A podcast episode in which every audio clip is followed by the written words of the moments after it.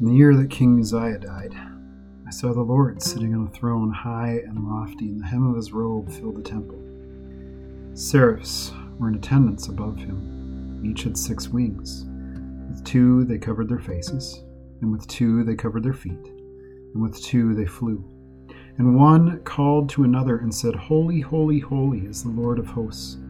The whole earth is full of his glory. The pivots on the thresholds shook at the voices of those who called, and the house filled with smoke.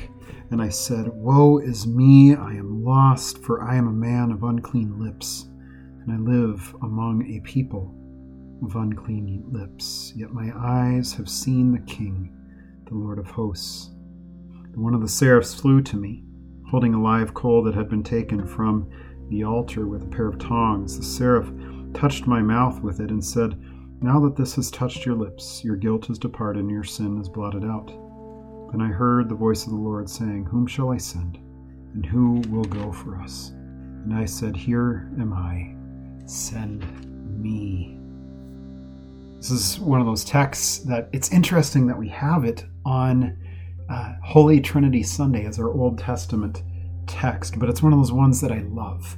And, and I love it in part because there's so much hidden imagery in it that we that we don't necessarily know. Some of it is history, and some of it is um, is necessary for us to be able to understand uh, who God is and what God does.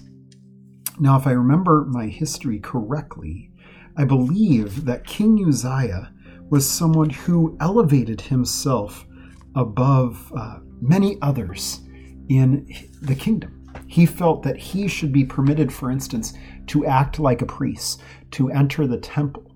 And, and it ended up that he got cursed with leprosy. And here it seems somewhat fitting, almost in a passing remark. In the year that King Uzziah died, I saw the Lord sitting on a throne high and lofty that King Uzziah dies, this king, who's the king, he's the king of, of Judah, the, the, the most powerful man in, in the kingdom of Judah. And he dies. His reign is done. He's buried, he's worm food. And yet we're told that this other king, God, is seated upon his throne, high and exalted, high and lifted up, high and lofty, and the hem of his robe filled the temple. That is a big robe, filling the whole temple, just the hem of his garment. So just the bottom part, not not the the whole robe, just the little trim, and that was filling the temple. And then talks about seraphs, these cherubim, these seraphim, these these sort of angelic type beings and for them, unlike with Uzziah, they're covering their faces and they're covering their feet and then they're flying. And that is how they are able to be in the presence of God. They're not looking on Him. They're not trying to walk in a place in which, uh, which God alone can walk. Their, their feet are off the ground, their, their faces are covered, and all they're doing is singing praises to, to the Lord. Holy, holy, holy is the Lord of hosts. The whole earth is full of his glory. Do you recognize that? We sing that at communion, don't we? Right?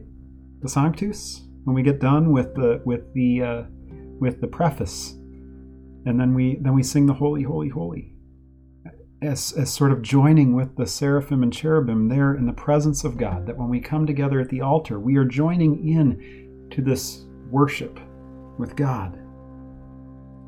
And then it says that the thresholds shook at the voices of those who called, and the house filled with smoke as this worship was taking place. And it's happened so crazily upon Isaiah that it says that, Woe is me! I am a man of unclean lips, and I live among a people of unclean lips. He says, I am lost, yet my eyes have seen the King, the Lord of hosts. Well, you've seen his, the hem of his garment but still, he's struck to the core by who this God is. And I wonder for us, when we gather for worship, is this what we're gathering for? Is this what we're gathering in front of when we come to the altar?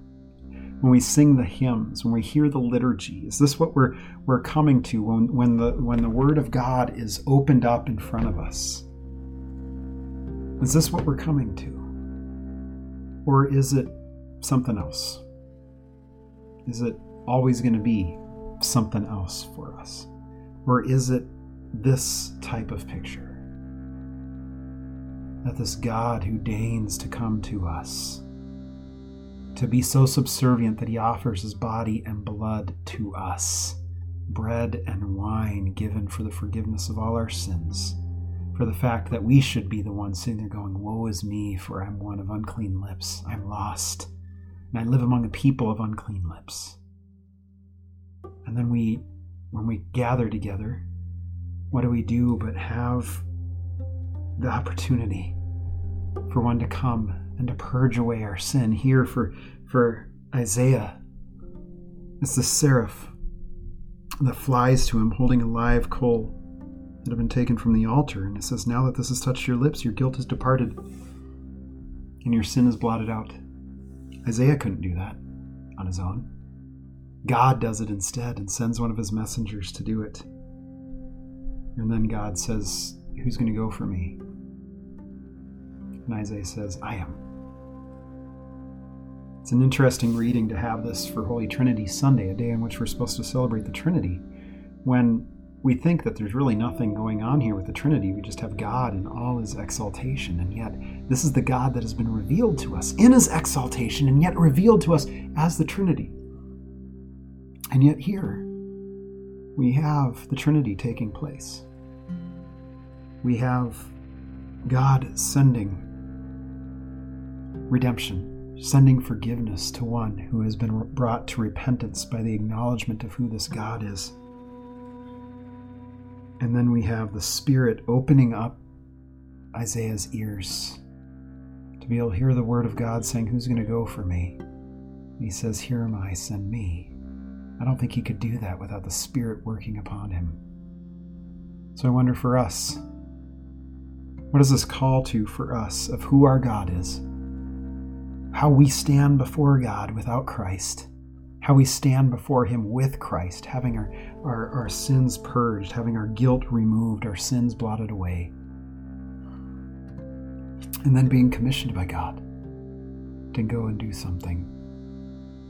That's the, that's the call upon us by this God all the time to send us forth as His messengers to tell of this one that we have. Uh, placed our faith in this God who speaks and open, uh, opens up the ears of the deaf that they might hear his message, come to faith, and be redeemed.